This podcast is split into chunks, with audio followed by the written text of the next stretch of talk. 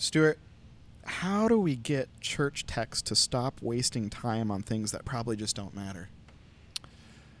Um, boy, I don't know. Do you have any ideas?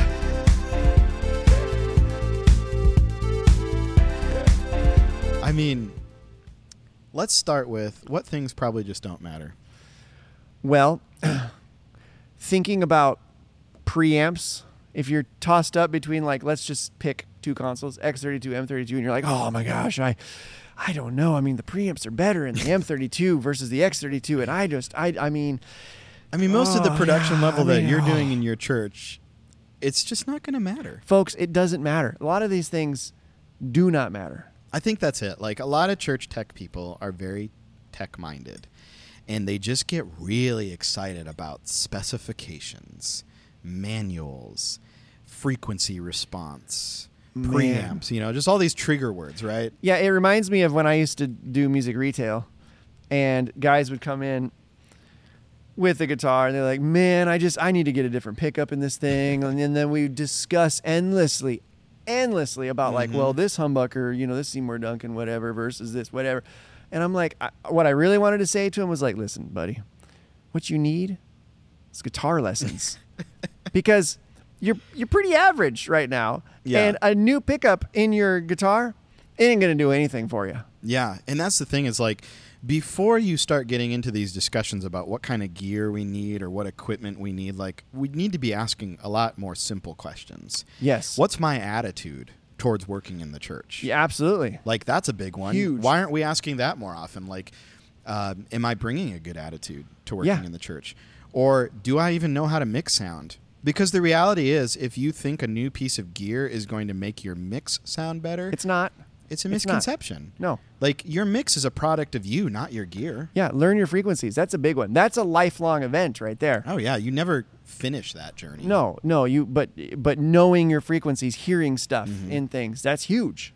Because I remember I got to work with a mobile church uh, a few months ago, and you never know what you're going to get when you walk into those setups, uh, which is kind of fun. And so I walked in, and it was a couple of average powered speakers, and it was an old analog desk, and it was some basic Sennheiser vocal mics. And I thought to myself, yes, Yeah. I'm excited. Yeah. I'm excited to put this together because I knew it was going to really challenge me because all of a sudden I didn't have all those cool things available to me. I didn't have uh, compressors and EQs and reverb. I didn't have any. Like I had a powered speaker, which I knew was going to sound like trash because it's a it's a cheap power amp in a plastic box, uh, and I had an analog mixer that had one sweepable mid, Mm. no graphic EQ on the mains, nothing Yeah. right? And I'm s- still proud of this situation to this Yeah. day. What I did is I used my brain. It's a good place to start. It's a good place to start. I thought to myself, I don't have a lot to work with. What's the biggest problem I'm going to be fighting? It's going to be feedback because I've got bunch of mics, and so I just could tell it was going to be a loud service. Yeah. So I knew it was going to be fighting feedback. Okay, so what can I do to fight that? I don't have graphic EQs. I don't have all these things that people think they need. Okay, so here's what I did. I set a microphone up in the middle of the room, and I put the fader at zero, and I started gaining it up. Got a little feedback. I went to my teeny little EQ section and just kind of worked it back a little. Yeah. Gained it up a little more, got a little more feedback. mm, mm, Gained it up a little more, got a little more. That was it. Yep. Three adjustments, and I knew that's all I was going to be able to make. And why? Because that's all my EQ. It gave me a limitation. It said this is all you can make. And sometimes when you're limited like that, you get way better mixes. My favorite part of that uh, service, though, so I finished this ringing out process, which this is just one of many.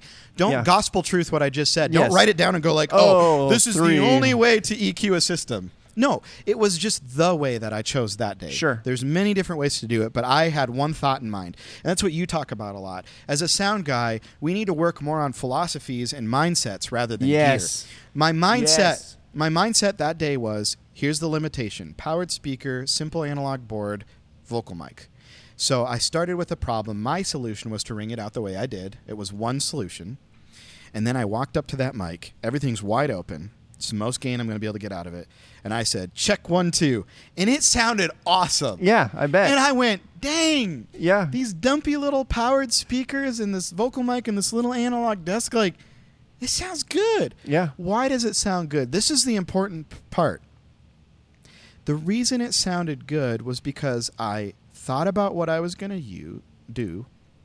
I applied sound principles. Mhm. That's what we try to teach on our podcast. Principles, Mhm. not techniques, not EQ curves, principles. I applied a sound principle that I knew was sound. I knew that if I followed a set um, plan, Yeah. I would end up with a good result. But it was still really satisfying to say check one two, no feedback, as Yeah. loud as possible, yeah. and it it sounded really good. You know, we're we're a we're an audio company. We sell a lot of gear. We install a lot of gear, and it's all and it's expensive gear. Yeah. A lot of it's expensive.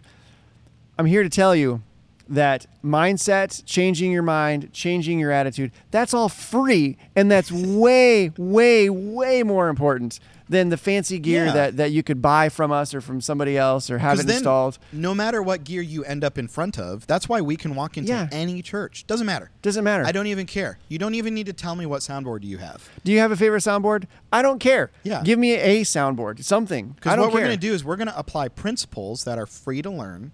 You can Yes. learn them the rest of your life, and Yes. you can take them with you anywhere. Yes.